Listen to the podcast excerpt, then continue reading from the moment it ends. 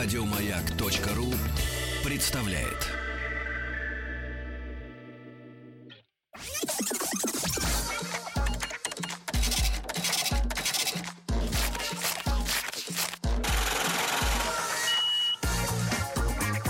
Как заработать миллион? Нет, друзья мои, это не запись. И это не дрогнувшая рука Владика, который поставил не ту пленочку. Дело в том, что, вы знаете, да, последние где-то года два, может быть, даже три прошли у нас при постоянном участии рубрики в эфире «Как заработать миллион». Теперь, значит, те люди, которые были героями рубрики, заработали по миллиону. Надо переписать, Владуля, «Как заработать 2». 2 и 5. Да, сразу. И в зависимости от статуса гостя будем менять пластинку. Решили мы посмотреть. Мы сделали небольшой перерыв. Ну сколько? Год, наверное, мы держали паузу, да, ждали, когда народятся новые бизнесмены. Решили сегодня пригласить в нашу студию еще одного миллионера. Да, да, не надо крутить головой, вас встретят у входа и попросят декларацию. Поделиться, да. Валерий Сорокин сегодня к нам пришел. Валерий, доброе утро. Доброе. Валерий у нас улыбчивый, взрослый человек, да, не какая-то мелкая шантропа, которая придумывает, как вытягивать из народа деньги за несуществующее удовольствие. Валерий является соучредителем компании «РАФ». Ну, РАФ, как расшифровывается РАФ? Ну, это аббревиатура 3 имени, которые были изначально в учреждении. В. Валера, правильно? Да. Андрей и... И теперь вы единоличный владелец, да? Нет. Два владельца осталось, Андрей и, собственно, я. И вы, да. Вот Валерий является соучредителем компании. Один из товаров, который производит его компания, называется «Когтедралка». Как это? Когтедралка. Да, когтеточка. Другое. К тетраэдру не имеет никакого отношения. Значит, Валерий пришел не с пустой рукой. Он принес, отобрав у своих котов, значит, соответственно, эту в когтедралку. Валер, но нас всегда интересует эволюция бизнесмена. Вам сколько лет? Так вот, нескромный вопрос. 54. Прекрасно выглядите. Спасибо. Но ведь вы были советским человеком, правильно? Да. Вы успели еще в советское время получить образование, да, и пойти работать? Да, я поработал. С такой, как бы, с гарантией пожизненной. Ну, можно сказать так. Где вы? Вы чем занимались? Ну, сначала учился, потом армия, и потом сразу работать. Я работал в Эстонии на крупнейшем заводе «Двигатель». Почему-то сразу мне удалось стать заместителем начальника отдела кадров. В Эстонии? Да. А вы родились там? Нет, я родился здесь, в России, в городе Иваново. И попали в Эстонию? Да. Это по распределению получилось? Нет, это воля судьбы. А чем занимался завод? Что он выпускал? Это средмаш. Ну, средмаш, это да. закрытые военные дела, да? И это какой год? Это 88-й, 89-й год. А, ну как уже начало трясти. События, да, Народный фронт, демонстрации. Ага. Вот. Потом, опять по вашим воспоминаниям, кстати говоря, вот в этом Народном фронте, меня это волнует вопрос, да, вот на окраинах империи, участвовали только этнические латыши там с литовцами или русские это тоже? Это Эстония, во-первых, да. Ну, я понимаю, нет, я имею в виду прибалты, да, там? В основном, да. А что вы чувствовали, когда... Вам сколько было лет, получается, в 88-м? 25-26 лет, да. Вы на это смотрели, вот что, было предчувствие чего-то плохого или... Или, как думали, походят и угомонятся? Нет, там как бы контрмеры принимало русскоязычное население, были тоже демонстрации. Я по пятницам в заводской столовой покупал яйца домой. И вот и мне один раз на демонстрацию пришлось идти вместе с яйцами. О чем я думал, как вы считаете? Ну, да, неудачно. Я бы сказал, что было волнительно. А что будет? Одна из идей была акционировать предприятие вовремя, чтобы не было национализации. Тем не менее, национализация произошла, она произошла волнообразно. Вот, и потом... Живо сегодня-то предприятие? Я думаю, что оно как бы физически существует, а на его базе существует много микропредприятий. Это какой даже... город? Аренда какая-нибудь. Это какой город? Таллин. Таллина, да? Угу. Ой, мы отклонились, мне кажется. Нет, да? Это важно, интересно, да. И когда вы поняли, что побеждает как бы та сторона. А там дело не в победе или не победе было, просто пошла тенденция, ну, как сказать, некого развала. Вот. То есть власть перестала держать, ну, условно говоря, всё она в своих руках. Выпустила из своих рук вожжи, да, их сразу же были перехвачены, а тут уже вожжи превратились не просто в средство понукания, а в средство наказания. Вот, и выдавливание русскоязычного населения началось почти сразу. Вот. Я уехал по личной воле. Да. Вы в каком году? 89-й год. То есть уже до развала СССР, да? Да. Уже вы почувствовали, да, это? Ну, это не было чувством, это, опять же, воля судьбы, ни больше, ни меньше. И приехал в Москву, да, и с тех пор я здесь. Сколько лет в итоге вы прожили там, в Эстонии? Ну, можно, в общем, считать около 3,5 лет. И попали как раз вот на эти, да. Да, на этот период. А приехав в Москву, сразу на пустое место? Да, сразу бизнес, да. Сразу? Когда, да, начались... кооперативы. Да, уже они были на самом деле, да. Вот, и... что было вашим первым делом? А у меня как-то сразу пошло реклама, полиграфия. Я этим занимался сразу с 89-го года, можно сказать, по 2009 год. Вот. И, собственно, появление вот этого бизнеса нового, оно было связано и в том числе с тем, что я занимался рекламой и полиграфией. 98-й год был очень сложным, кризис. Там, мы помним. Да, дефолт. Вот. У меня было и рекламное агентство, и небольшое рекламное производство. Через 2 года рекламное производство я закрыл в 2000 году. Вот. Агентство осталось, оно как шагреневая кожа, так сокращалось, было тяжело. И было мной принято решение не делать бизнес самостоятельно, а идти в компании. То есть принимать предложения, предлагать самому, стать участником компании. А до этого, вот вплоть до этого года, получается, да, вы да, все делали лично. Самостоятельно, да. Ну, есть... вот многие наши слушатели, да, они только рождались еще вот в конце 80-х. Мы-то помним, как бы, то время уже достаточно взрослыми были людьми. Вот. А что происходило с бизнесом вот конец 80-х, самое начало 90-х? Насколько это тогда было просто? Начать заниматься предпринимательством? Я бы не сказал, что это было просто. Мне кажется, сейчас гораздо проще это сделать. Вот. Чем тогда? Чем тогда, да. Что нужно было вот сделать, чтобы... Сегодня, я так понимаю, основной вопрос... Если у тебя есть инвестиции, да, ну, в принципе, какие-то свободные бабосы... Вот, ты тоже бы не согласился, да. То есть можно начать с нуля, на самом деле. Даже без инвестиций. Да. Об этом поговорим. А вот тогда, вот самое главное, что было... Ведь мы были советскими людьми, правильно? Вообще, само предпринимательство, да, для нас, это было чуждо, потому что была статья за спекуляцию. Ну, в принципе, мы были воспитаны в такой среде, да. Были, конечно, ну, кооперативы, сельские какие-то, да, там потребкооперация. Были уже нарождающиеся кооператоры уже новой волны, которые штаны какие-то там шили, значки делали, да, ну вот всякую вот требуху. Звукозаписи, да, кооперативы, которые копировали пиратские записи, на этом зарабатывали, да. А вы, вот вам там 27 лет, да, там всего. Как вы в это ринулись-то с нуля? Тогда, да, вот не было... скажем так, повальной торговли, купи-продай, тогда первые кооператоры пошли именно в производство и в услугу. Вот. Это потом их как бы вынуждены были, что ли, уйти, потому что достаточно сложно было производство и услуги оказывать. Мне, я считаю, повезло. Я не создавал свой кооператив, я попал в уже действующий кооператив. А как вы на них вышли, на этих людей? Это по рекомендации. То есть блат? По-нашему. Ну, можно сказать, по знакомству. Да. По знакомству, да? Да. А чем они занимались? Они занимались строительством. То есть они делали коттеджи, ремонты. У них был даже небольшой бизнес аренда квартиры и сдачи их в найм посуточный и так далее. Потому что дефицит гостиничного номерного фонда был в Москве тогда просто сумасшедший, если вы помните. Просто заселиться в гостиницу в Москве было невозможно.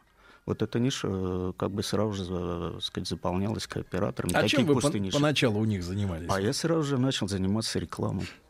То есть тогда нужно было делать информационные листы, листовки, лифлеты, буклеты, разработка фирменного стиля, визитки, вот такие элементарные вещи.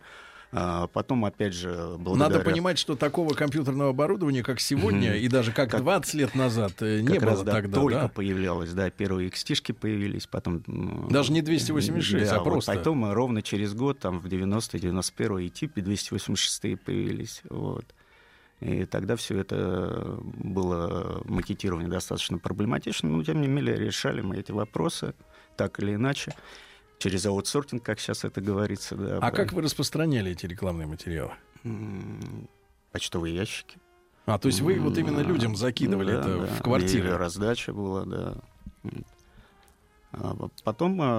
Сколько буквально... вот, я понимаю, но это дело давно прошедших дней, не самый, так сказать, мягкий вопрос про деньги, но тем не менее, сколько тогда можно было зарабатывать, вот занимаясь этим делом, да, вот рекламные, знаете, листовки и полиграфия? Нет, очень мало зарабатывать, да. Потом мне удалось, скажем так, мне предложили создать свой филиал кооператива, и я просто уже... Я сначала обслуживал сам кооператив, а потом уже сторонние организации, и вот тогда уже возникало понимание, сколько заработать. Но всегда было сложно, я сразу так скажу. Хотя ниша была свободна. А в чем была проблема больших заработков? Мало клиентура, а еще рынка не было, по сути дела. То есть, вы стояли, то есть, у истоков рекламного, грубо говоря, рынка, правильно? Ну, можно сказать так, да.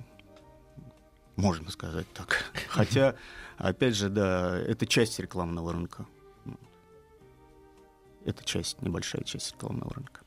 Это услуга, да. Начало 90-х, да? Ну, да. У нас есть некоторые киноработы, сериалы о том времени, да? Лихие люди, пацаны. Были такие, да. Девятки, восьмерки. Ваше вот столкновение с этой тенью, да, как произошло? Помните? Да, пришли, сказали. Это был какой год примерно? 94-й примерно. Только 94-й. 93-й, может быть, даже. Я теряюсь сейчас, да, конкретно. Да. Как выглядели эти люди? Нормально выглядели, обычно. Как обычно всегда выглядели. Как на работе, да, мужчина. Вы к этому моменту имели крышу? Или вы не задумывались вообще о том? Не задумывался. То есть вы просто спокойно работали, да, по-тихому? То есть рынок формировался, да, у рынка происходили трансформации, да. Одна из трансформаций вот именно это, о чем вы говорите, пацаны, как вы сказали, да, крыша.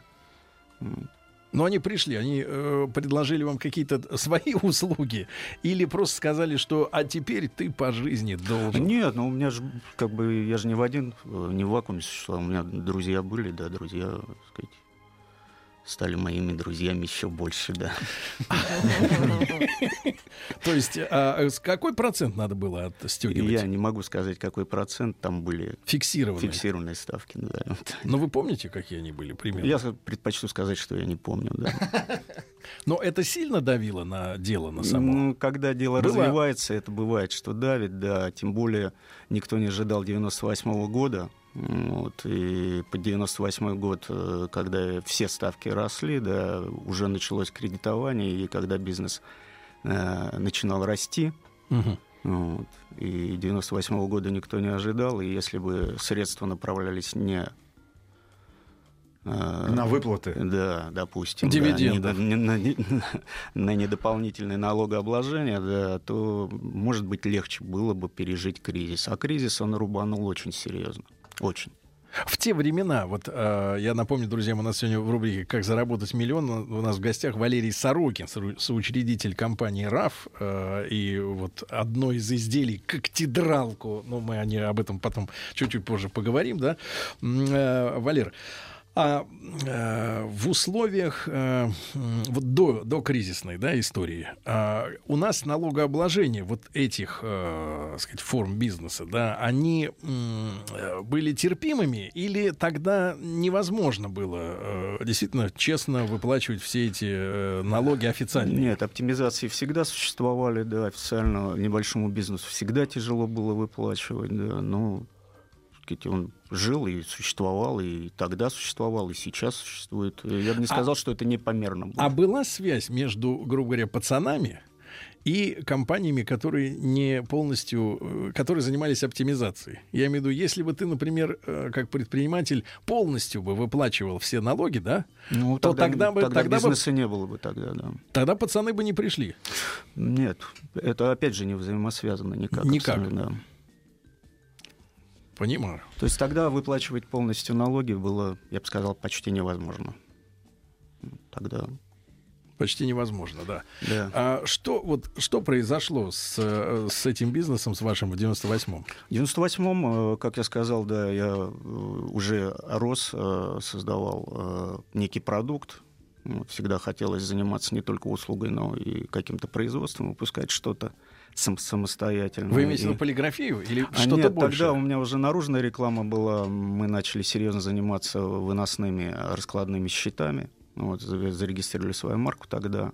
Это которые рядом с магазином, да, рядом стоят? С магазином стоит, да. У нас уже к тому времени был склад. И вот этот склад готовой продукции нас поддержал в течение года 98-99, чтобы мы как-то худо-бедно смогли долги раздать и мирно закрыть производство. Вот, и остаться снова рекламным агентством. Вот. И вот после этого кризиса, скорее всего, даже 2000, уже еще по прошествии 2-3 лет, вот было принято решение не вести бизнес полностью самостоятельно, а искать компании. Угу. То есть с кем-то вместе делать новые виды. А рисковать в складчину? Ну, да, рисковать в складчину. Валер, а вот хочу понять, на бытовом уровне вам пришлось в наших современных категориях до доширака ужаться на обед, на ужин? Было тяжело, семье было тяжело. Сразу вы были женаты уже тогда? Да. И дети? Да. Ребенок. И сколько времени для вас продолжалось вот это? Я бы сказал, до 2004 года. Выкарабкивались, да? Да, 2003-2004 год. Последние долги были закрыты где-то вот в этот период времени, то есть 5-6 лет. А люди, которые с вами работали там, в паре, в тройке, я имею в виду, соучастниками... Нет, я работал один. Нет, да. Нет, я имею в виду, так сказать, клиенты или что-то. Вы видели массовую историю закрытий, каких-то трагедий? Ну, трагедии тогда были, о них писали. Сам лично я не сталкивался с этим, но то, что рынок опустел, он опустел резко до 2000 года, потом начался рост, и всегда было сожаление, кто-то в этот период роста начал с нуля, либо даже с актива, а ты сидишь со своим пассивом и все продолжаешь латать худые свои мешки, да, и не можешь развиваться, да. И вот только по прошествии этого времени, 2003-2004, может быть, даже 2005 год, вот это решение было принято, и как раз в этот период времени ко мне пришел основной учредитель нашей компании РАФ, Андрей Романов, с гигантской идеей на тот момент времени. Это вот картонная когтеточка. Это какой год он к вам пришел? 2006 год. Мне было ощущение, что рынок завален иностранными всеми этими делами. До самого не хочу. Но предложения есть, да, существовали же. Тогда предложения существовали, нескольких фирм, но мы начали заниматься, началось общение с этими фирмами, они говорили, что мы ввозим как для ассортимента, но это товар, которого перспективы в России не существует вообще. Угу. То есть они его... То есть не было спроса? Да, они не могли его отказаться от него, он лежал. Вот, и не продавался, тем более... Итак, друзья мои, как расшатали рынок в хорошем смысле Валерий Сорокин и его компаньон Андрей Романов. Да, как коты начали драть. Об этом мы поговорим в рубрике «Как заработать миллион» сразу после новостей спорта.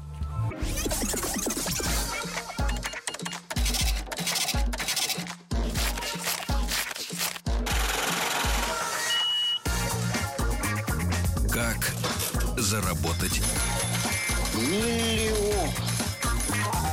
Итак, дорогие друзья, сегодня у нас в гостях в возрожденной рубрике «Как заработать миллион» Валерий Сорокин. Он пришел не с пустыми руками, а с когтедралкой.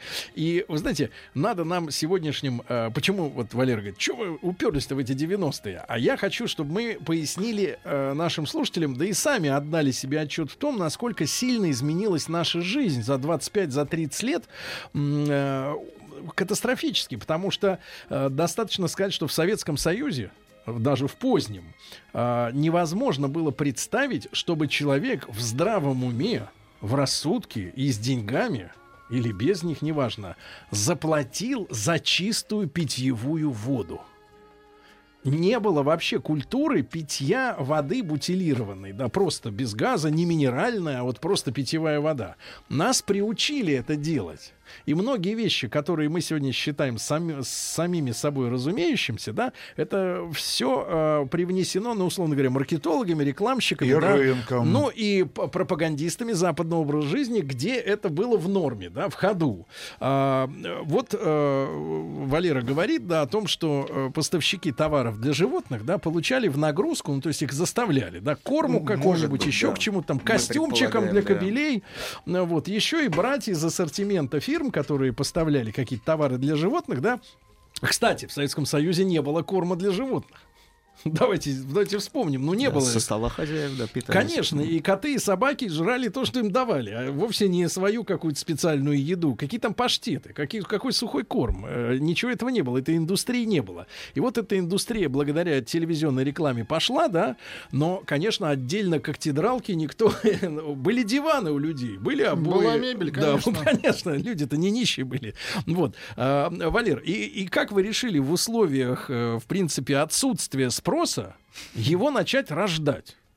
Вот вам не казалось, что это какая-то такая тупиковая сторона развития бизнеса? Была уверенность, да, что альтернатива диванам, обоям, одежде, я не знаю, дверям, тапкам тем же, да, сказать, должна быть, и почему бы вот наша картонная когтеточка, когтедралка домашняя не стала бы такой альтернативой.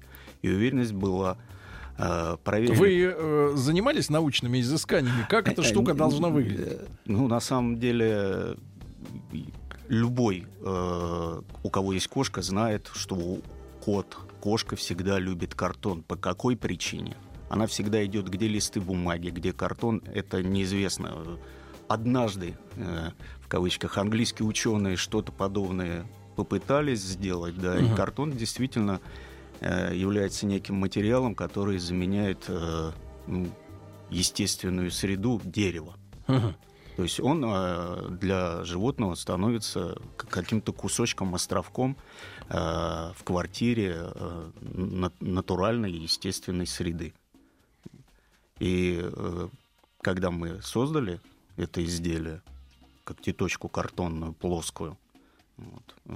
На самом деле... Это ваше изобретение, или вы слезали с какого-нибудь западного образца? Вот, ну, в конечном счете образцы какие-то существовали, да, в России производство не существовало. Вот. Когда мы просмотрели патентную базу, то патенты, если и были, то был один очень древний, который уже был, по сути дела... Бесплатно? Нет, он был утрачен, скажем так, силу утратил к тому моменту. Мы, так сказать, пошли по пути сразу регистрации патента.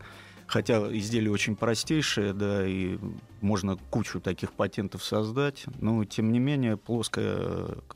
Сколько времени у вас заняло патентование?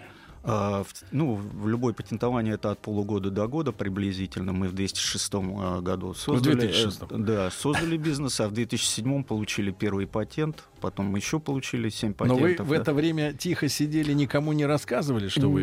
Мы занимались, по сути дела, пробой рынка. То есть пробную партию выпустили всего лишь 2000 штук. Так. Вот, а технология какая была? Вот, как вы решили эту штуку сделать? Вот Рустам Иванович подключился. Технология — это Божий разработка человек. Упаковки, она и конструкционная, и дизайнерская. Вот, и каким образом, да, сформировать рабочий блок из полос гофрокартона. Вот. Решение было принято. Делал сначала мой компаньон Андрей Романов эти когтеточки вплоть до самостоятельно, то есть без наемного труда.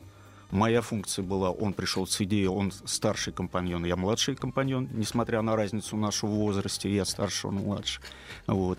Он занимался производством, то есть там сбытом. История какая? Я так понимаю, что имеется ряд полосок, да, картонных. Да. Ну, какой длин там? 40-50 сантиметров? Неважно, у нас два размера когтеточек, да, они формируют в коробке блок рабочий, который, Сколько полосок вот входит? Ну, сюда, если не ошибаюсь, 90, что ли, полосок. Ну, друг к другу, да? Они чем крепятся друг к другу? Сама коробка является конструктивом, который закрепляет эти полоски. И, то есть всего коробка прочего, с закрытыми, да, краями. Да, да, она и является уже самим конечным продуктом. Но, кроме всего прочего, конечно, используется клей для дополнительной фиксации. Клей самый экологичный, вот, который не нарушает... Вот БФ? Нет, ПВА. Ну, вот, который используется и в мебельной, и в бумажной промышленности с давних, я бы сказал, советских времен. И да, вот ваш товарищ юный, да, пошел тестировать эти когтеточки. Своих котов и кошек у вас не было? Нет, у него был на тот момент, да, он протестировал. Как животина отреагировала на вещь? На появление. Она поняла, что надо делать? Да, поняла. Что коты, это же такая ведь, понимаете, Валера, коты ведь они личности. Вот Владик не даст... И они разные. Конечно. Они разные. Я вот помню своему, расщедрился как-то, чувства у меня возникли какие-то к нему особые. Я пошел и купил, значит, домик ему. Причем такой навороченный, он снаружи был бечевкой обернут, там внутри какие-то ходы, еще что-то такое. И ты понимаешь, в чем прикол? Он на него, значит, посмотрел, я его даже поместил сначала, наверх его сунул, потом внутрь его пихнул туда. Он его не полюбил. Он его вот не полюбил, и все. То есть этот предмет он считал не своим почему-то.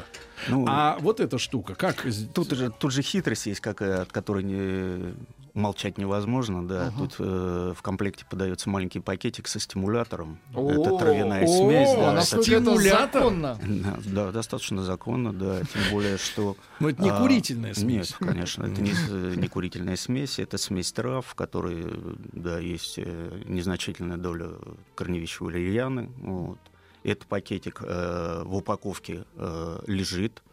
Вот, и хозяин может этим пакетиком воспользоваться или не воспользоваться. Угу. То есть мы даже пишем у себя на инструкции в случае... Обратить внимание кота на когтеточку. Если, да, животное начинает использовать когтеточку, когтедралку сразу, то вы можете травяную смесь не использовать. А так она рассыпается в ячейке гофрокартона, она недоступна. Вот. Животному недоступно. Он просто сходит с ума и не может достать оттуда порошок. Но тут опять же хитрость есть такая, что картон очень хороший сорбент запахов, и пакетик лежит, то время, пока он от производства до потребителя дойдет, и этот запах пропитывает картон. Вот, и некоторые люди просто берут пакетик, упаковывают и убирают подальше. Как вы установили цену на этот товар вот тогда? То есть в каком году? В 2008, получается, да? В 2007 первые партии пошли в продажу. Ну, партии их сложно назвать. Вот. Первые когтеточки пошли в продажу, в розницу. Вот, и шло очень туго. Какую цену вы тогда установили? Тогда цена была... Мы сразу подумали, что где-то в районе 200 рублей должна быть розничная цена. И не розничная цена, а наша отпускная цена. А розничная 500? Да, нет, не 500. Тогда, на самом деле, был один момент, когда когтеточка вот такая большая стоила 400 аж рублей. 400? Да. Сейчас она самая высокая цена 298, если я сейчас не ошибаюсь, на московском рынке. А тогда 400 тех рублей. Да. А на региональных рынках она дешевле стоит. Может быть, даже на 50, а может быть и на 80 рублей. И вот рублей, вы начали распихивать. Куда вы пошли? В зоомагазины. Ну и как на вас посмотрели? Там же сейчас же вот очень много сетевых магазинов. Да, наверное. Мы пошли в сетевые магазины, посмотрели, как не совсем наумных людей, да, кому нужен картон.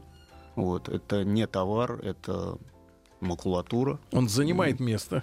Ну, он на полке занимает место, это одно из самых гигантских препятствий. А как он будет на полке? Вот, поэтому мы до сих пор достаточно сложно общаемся с ритейлом, то есть с универсальными магазинами. Вот. Но зоорынок в течение 10 лет принял наш товар. Ну вот сколько лет вам пришлось ждать, пока раскочегарится? И что вы делали для этого? Вот 2007 год я обозначил. Следующий этап — это, наверное, 2011-2012 год. Так. Вот.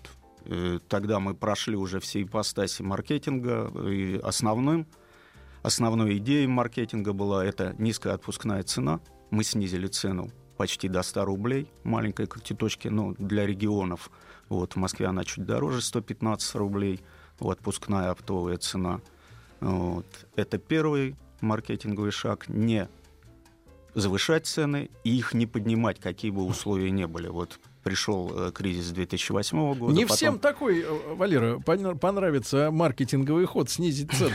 Обычно маркетинговый ход заключается в том, что маркетолог придумывает какую-то замануху, акцию какую-нибудь, да, я не знаю, кота мехового с ними поставить перед зоомагазином, там, ну что-то продвигать потом как-то. 2014 год тоже был кризис, мы тоже не подняли цены, несмотря на то, что мы все увидели, да, как изменилось соотношение, так сказать, рубля и доллара. Идеологически-то как-то продвигали эту самую мысль? А идеологически у нас всегда есть друзья, это любители кошек, клубы любителей кошек, фелинологические организации, и мы постоянно присутствовали на выставках. Кто стал амбассадором? Амбассадором есть такое слово. Спрашивают люди, Куклачев-то, он как бы поддержал идею. Здесь это, опять же, идея Андрея, моего компаньона была, он... пришел сам в театр Юрия Куклачева. Реально пришел? Да, пришел сам. Сначала разговаривал с администратором, потом мы общались с младшим Дмитрием Куклачевым. Да, он сказал: ребята, везите когтеточки, апробируем, но везите без стимулятора. Вот. И мы до сих пор раз в год отвозим некое количество. Вот, мы были в закромах, очень интересно у него в театре. Такие, назвал их аквариумы, их сложно назвать. От стенки до стенки перегородки стеклянные и стеллажи, где кошки живут. Да. Вот, и внизу стоят наши когтеточки вдоль стен. Вот, и... пользует. Одобрено, но... одобрено. Куклачева. Но сколько, вот по вашему наблюдению, там уже у Куклачева там 1002, наверное, котов одновременно живут? Нет. Ну что? На Кутузе. Вот. Ну а сколько при вас вот там драли одновременно? Меньше живет. Драли. Ну, у меня у самого два кота дома, да. Так сказать, да. И, Валерий, еще один вопрос. Дерут ли они задние ноги? Тоже очень интересный вопрос.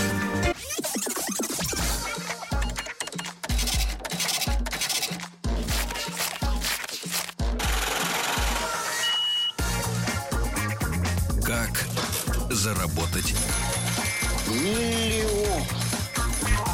Итак, друзья мои, бизнес, как он развивается? Сегодня перед вами Валерий Сорокин, соучредитель компании РАФ. Вот компания это делает когтедралку.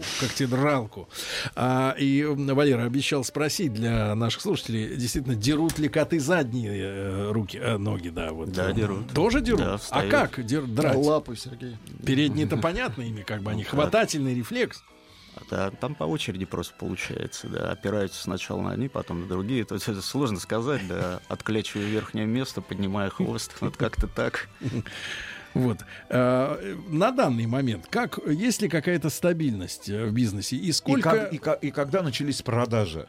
Серьезные? Да, серьезные продажи, вот когда была изменена политика ценовая, вот, 2011-2012 год, продажи начали расти достаточно серьезно, до 30-40% в год, каждый год давал прирост. Вот. То есть брать стали объемами? Да, то есть мы вышли на оптовые компании, да, и Андрей постарался, нашел несколько компаний, которые сразу начали работать, и потом, как круги по воде, пошел рост. Производство, да. Сейчас, это аутсорс или это ваше? Своего? Это наше производство, то есть это вот тот самый маленький заводик, о котором мечтают предприниматели. Да, и свечной? Я не стал называть, да, свечной. А какая площадь у вас? Ну, небольшая. Ну, примерно. 200 метров. Да. А примерное расположение? Это Коломенский район. Это за город, естественно, да? Да, здесь находится офис управления, там находится производство. Сколько человек у вас сейчас работает? 12 человек. Это вот 3 смены, получается, и ночью клеят? Нет, 1,5 смены, я бы так, 2-1,5 смены у нас получаются. Да. И продаете вы основные регионы? Вся Россия. Нет, но вы можете сказать, что вот в этих регионах... Где кошатники? Кошатники. Кошатники есть везде. Я бы сказал, что кошатники есть везде, то есть... И продажи осуществляются во всех регионах. Ну, я бы сказал, что в 30% регионах очень мало. В остальных она присутствует. Ну, а какие лидеры? Чаще всего это города, Конечно, это, потому что это, конечно, на селе можно просто выпинуть под лесом. Я бы сказал, вот совсем недавно, сказать, обращение из Ижевской, из Удмуртии, в Ижевске мы продавали, из такого городка Можга пришло. Сказать, небольшая компания, сказать, сделала заказ, мы заключаем. Сколько живет? Когтеточка кот. Где-то от не кот. От полугода до года, а у нас была практика, что люди сообщали, что и 3 года живет когтеточка. Но если это... не давать точить когти. В смысле положить на шкаф? Да, Валер, есть ли люди, которые работают непосредственно на производстве, есть ли проблемы с текучестью кадров, с алкоголизмом? Нет, проблем таких нет, по той простой причине, что идет постоянный рост объемов, мы работаем без склада, то есть сразу... под заказ. Да, материал с колес на производство, потом в товар, и товар сразу же уходит в машину и уезжает по России, условно говоря, в Москву, по России. Вот. Поэтому, сказать, текучести кадров нет, скорее наоборот, сказать.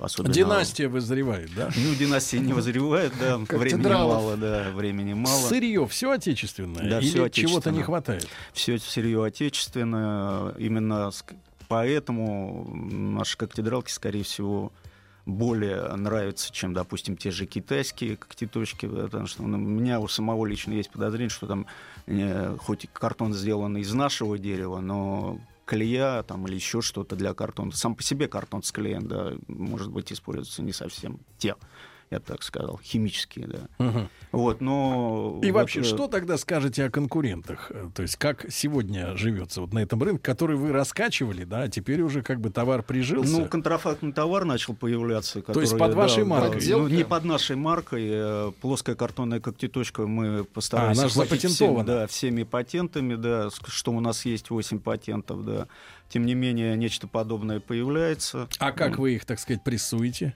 Мы общаемся. То есть теперь вот вы выступаете в роли общительных людей? Мы являемся общительными людьми, мы инициаторами общения выступаем, но у нас есть посредники, квалифицированные патентоведческие компании. Но удается это как-то тему разруливать? В основном диалог получается, я бы так сказал. Им приходится под вас переходить или уходить с рынка с русского? Ну, во-первых, с малыми объемами, с такой продукцией на рынке невозможно существовать. Это низкая цена и высокая себестоимость. Нужны объемы, Нужны объемы. Кажется, товар легкий, простой, везде и всюду есть, и тем не менее производство трудоемкое. И если, сказать, бываете в магазинах, там есть фигурные картонные когтеточки, объемные, сказать, треугольные, сказать, 3D когтеточки. 3D? Вот. Да. Их сделать в виде диванчиков, еще чего-то, овалов, там, рыбок. Их сделать гораздо сложнее. Это уже другие технологические циклы, и цены у них... совершенно другие. Да, 1,5-2, а то даже и в 3 раза они дороже. Да. Понимаю. После кризиса 2013-2014 года картон подорожал в 2 раза в России, потому что его начали... активно первичный полуфабрикат экспортировать. А вы цены держите? А мы цены держим, И за счет этого объемы растут. Валерий, спасибо вам большое за рассказ. Вам спасибо. За то, что преодолели 80-е и 90-е. Вот такая история промелькнула. Валерий Сорокин, торговая марка «Когтедралка». Валер, спасибо большое, вам хорошего дня. Спасибо, до свидания. Еще больше подкастов на радиомаяк.ру.